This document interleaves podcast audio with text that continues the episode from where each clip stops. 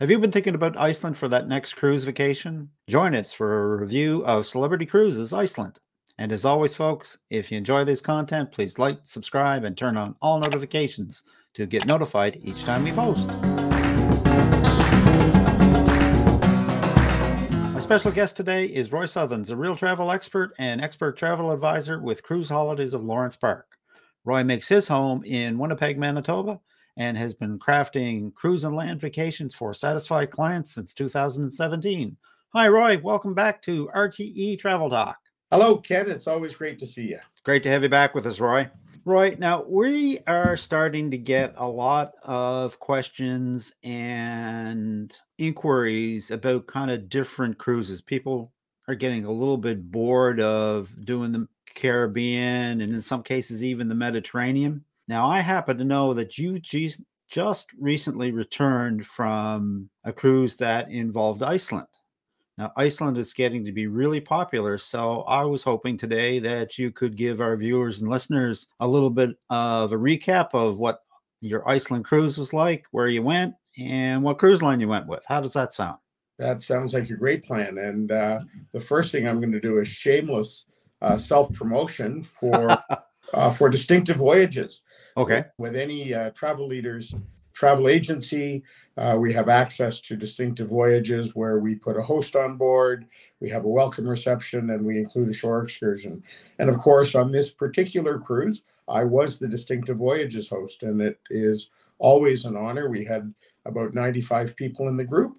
We started in Reykjavik. We were supposed to go to Isafjordur. Unfortunately, a storm uh, came our way. So we had to go around the other side of the island uh, to Akureyri and we missed Isafjordur. Uh, then we went up to uh, Prince Christian Sound in uh, Greenland, uh, stopped at Qaqortoq and St. John's, Halifax, and then down to Boston.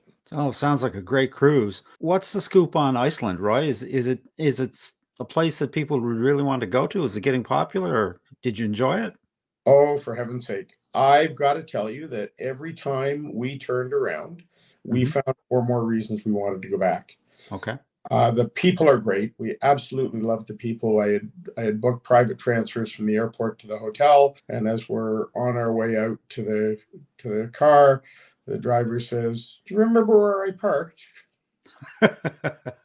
okay, I'm on, and and you know, he he clearly loves his country and and was very proud to to talk about it. We had a, a great trip uh, into town. We spent four nights in Reykjavik. Uh, did the uh, the Golden Circle tour. Uh, we uh, we were supposed to go on whale watching cruise, but the weather was the weather, and then we got out on a puffin cruise. Now we were late in August, so there were very, very few puffins left. It's important if you want to get to see the puffins, get in there earlier. Uh, July is probably the best time. But we had a wonderful time. The food is amazing. If you like lamb, you've got to, got to have Icelandic lamb. I'm not a big lamb fan, and I enjoyed the Icelandic lamb. so, why do you think, Roy, that Iceland is becoming so popular when it when it comes to a cruise? Well, I think Iceland is popular regardless. And so first of all, the the rugged beauty, the scenery is spectacular. Okay. I want to go back. I want to do the circumnavigate driving the circle highway. I also want to go back in the winter and for the northern lights. But in terms of cruising, it's a great spot because what a wonderful place to spend pre or post cruise it's just we had a great time in our four days. And then off you go and you there there are cruises from iceland or to iceland uh, that head for north america. And there's a lot uh, going to I- ireland and and po- points in europe. So that'd be a great way to combine combine ireland as well then. It is indeed yes. Okay. So what cruise line did you go with roy we were with Celebrity and we were on Celebrity Summit. Oh, okay. And how did you find Celebrity? Well, we always find Celebrity really, really good. It's uh, it's certainly a, a premium cruise line that is positioning themselves as the new luxury. Of course, with Celebrity now, your fare includes a beverage package, Wi-Fi, and tips. And it it is just that that cut above. Excellent, excellent. Did you have a balcony on on on this particular cruise, Roy? Well, because I was hosting, we were actually in an ocean view room. Okay. And, you know, I love my balcony, but when I'm in an ocean view, the I don't miss it quite as much as I thought I would. We the ship was absolutely chock full, so I wasn't able to upgrade to a balcony. Right. But the the ocean view room was just fine. But Okay. I'm always going to recommend a balcony. Even in a northern itinerary such as this one, you would still recommend a balcony if you had the Oh, choice. Oh, of course, yes. I've been to Alaska. I've been to Iceland. I've been to Antarctica. Some of our, our greatest pictures came from our balcony in, in Antarctica. So, What was the typical guest on board, Roy? Is it kind of the same demographic, age wise, that you might find in a Caribbean cruise, or was it a little bit different? um, probably a little bit older, but again, we were we were traveling at the end of August. But Iceland is a great destination for families because you know the the scenery is so magnificent, and Celebrity does have some great programs on board for kids from Okay. the teens so that there's there's no reason to shy away from it and it's such an amazing part of the world. Uh, we got a rare treat. We managed to be north of the arctic circle twice on the cruise. Both times even though we were before the season should start we lucked into northern lights which is always a treat. And yes it was cold on deck but it was definitely worth being on deck getting the pictures of the northern lights. So you mentioned that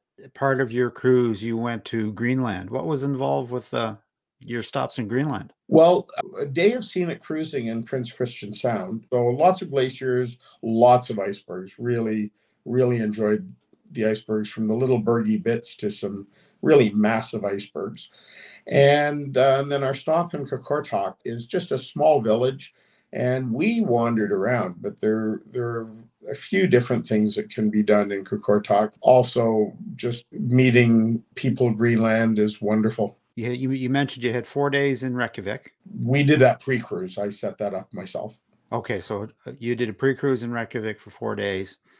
And you sailed from Reykjavik. How many days was it sailing around Iceland? Well, it was, we were supposed to have two port days in Iceland. Right. We managed only one. So the, the one port day ended up sailing around the east side of the island. We were supposed to go up the west, and that got us up to Akureyri. Okay. And the excursion that we did in Akureyri was a whale watching trip, and we were not disappointed. There was a pod of pilot whales, unusually in the harbor. So we we headed out toward the sea, and the captain turned around because all the all the boats talk to one another and Right. let everybody they Know help where the whales are. and so we pulled around and i actually got quite a some good pictures and and video of the whales with a lot of respect to the captain the captain kept his distance and did not disturb the whales in any way shape or form fortunately i have a good zoom on my phone and got some great video. excellent, excellent.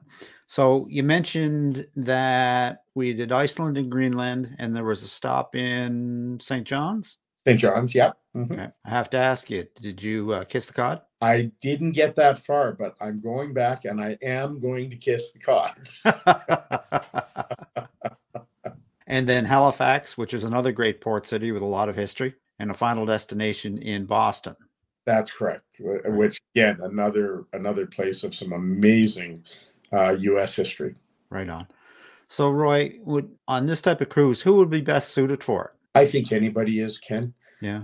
Um, really, truly, uh, whether whether you're young or young at heart, I think it's a great place for for younger kids to see the, some magnificent parts of the world. Yeah, I think for anybody. Interesting, interesting. Now you mentioned that you mentioned that you missed a couple of ports. How was the weather? Actually, the weather where we were was always good because the captain missed the, the storm. He he went around storm, not uh, not toward it.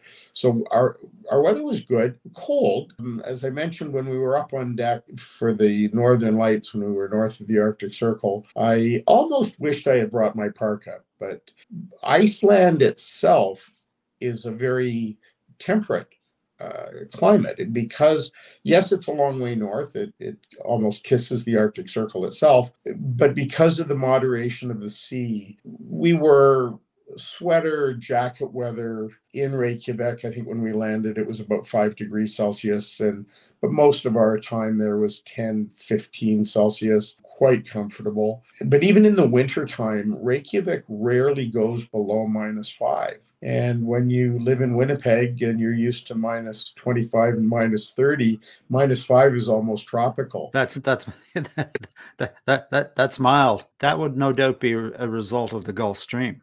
Exactly. And yeah. of course, that's one of the things that makes Reykjavik or makes Iceland in general a year round destination because people love to go for the Northern Lights and people love to go for the summer scenery as well. Interesting. You mentioned the parka. Do you have any special packing tips for folks that are considering this cruise? I bring lots of layers because it can get cool. So if you can layer up, you can also layer down. Were there any days, Roy, that you actually found it rough? You know what? Not on this particular cruise. We again, the captain avoided the storm. Now, what I find rough might be different than what some other people find sure. rough.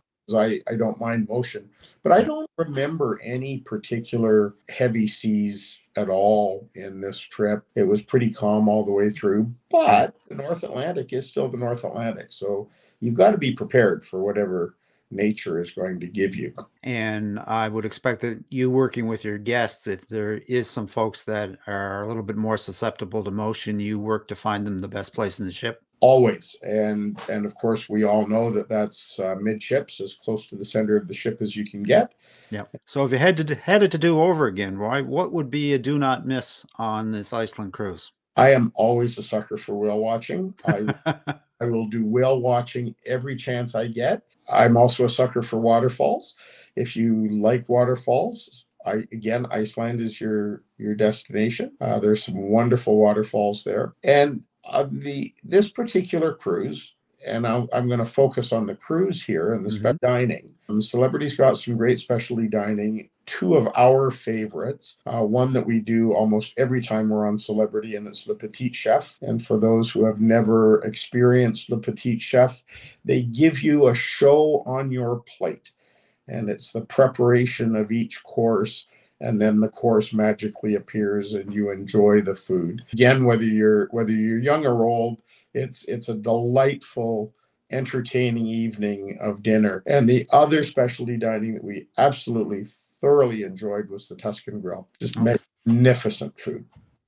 I saw some of your photos, so I knew that dining on board Celebrity was going to be a highlight. Now, the Celebrity Summit is in the Millennium class of ships. Believe their complements about 2,600. Actually, smaller than that. It's at double occupancy, uh, under 2,200, about 2,158, and they okay. they go over 2,200 if they're full to the gunnels. Yeah, so that's that's a really nice size ship. It is. It is that that nice medium sized ship, and of course, the more I cruise the the more I like the smaller ships. I, I kind of agree with that. Well, Roy, this has been really great information about Iceland. Is there anything else you might like to add before we wrap up?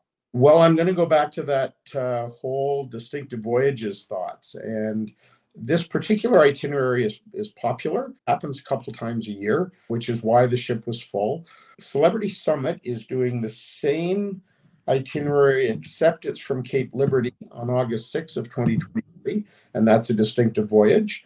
Uh, but also, Celebrity Apex is doing a bunch of Iceland and Ireland in June, July, and August, all distinctive voyages. So it's worth whichever one you'd like to do. It's worth consulting your your travel agent and and find the right one. I'm not hosting any of these. Uh, what I'm looking forward to coming up in June is hosting on um, on the Azamara Pursuit. We're doing a 16 night voyage starting in Southampton, finishing in Copenhagen but all of the port stops are Norway. So it's a Norway intensive and a really exciting cruise. Looking forward to getting back up over the north north of the Arctic Circle again. So that was going to be my next question. That's where you're off to next. But it, it, I would be correct, and Azamara Pursuit is where you you or you folks are off to next.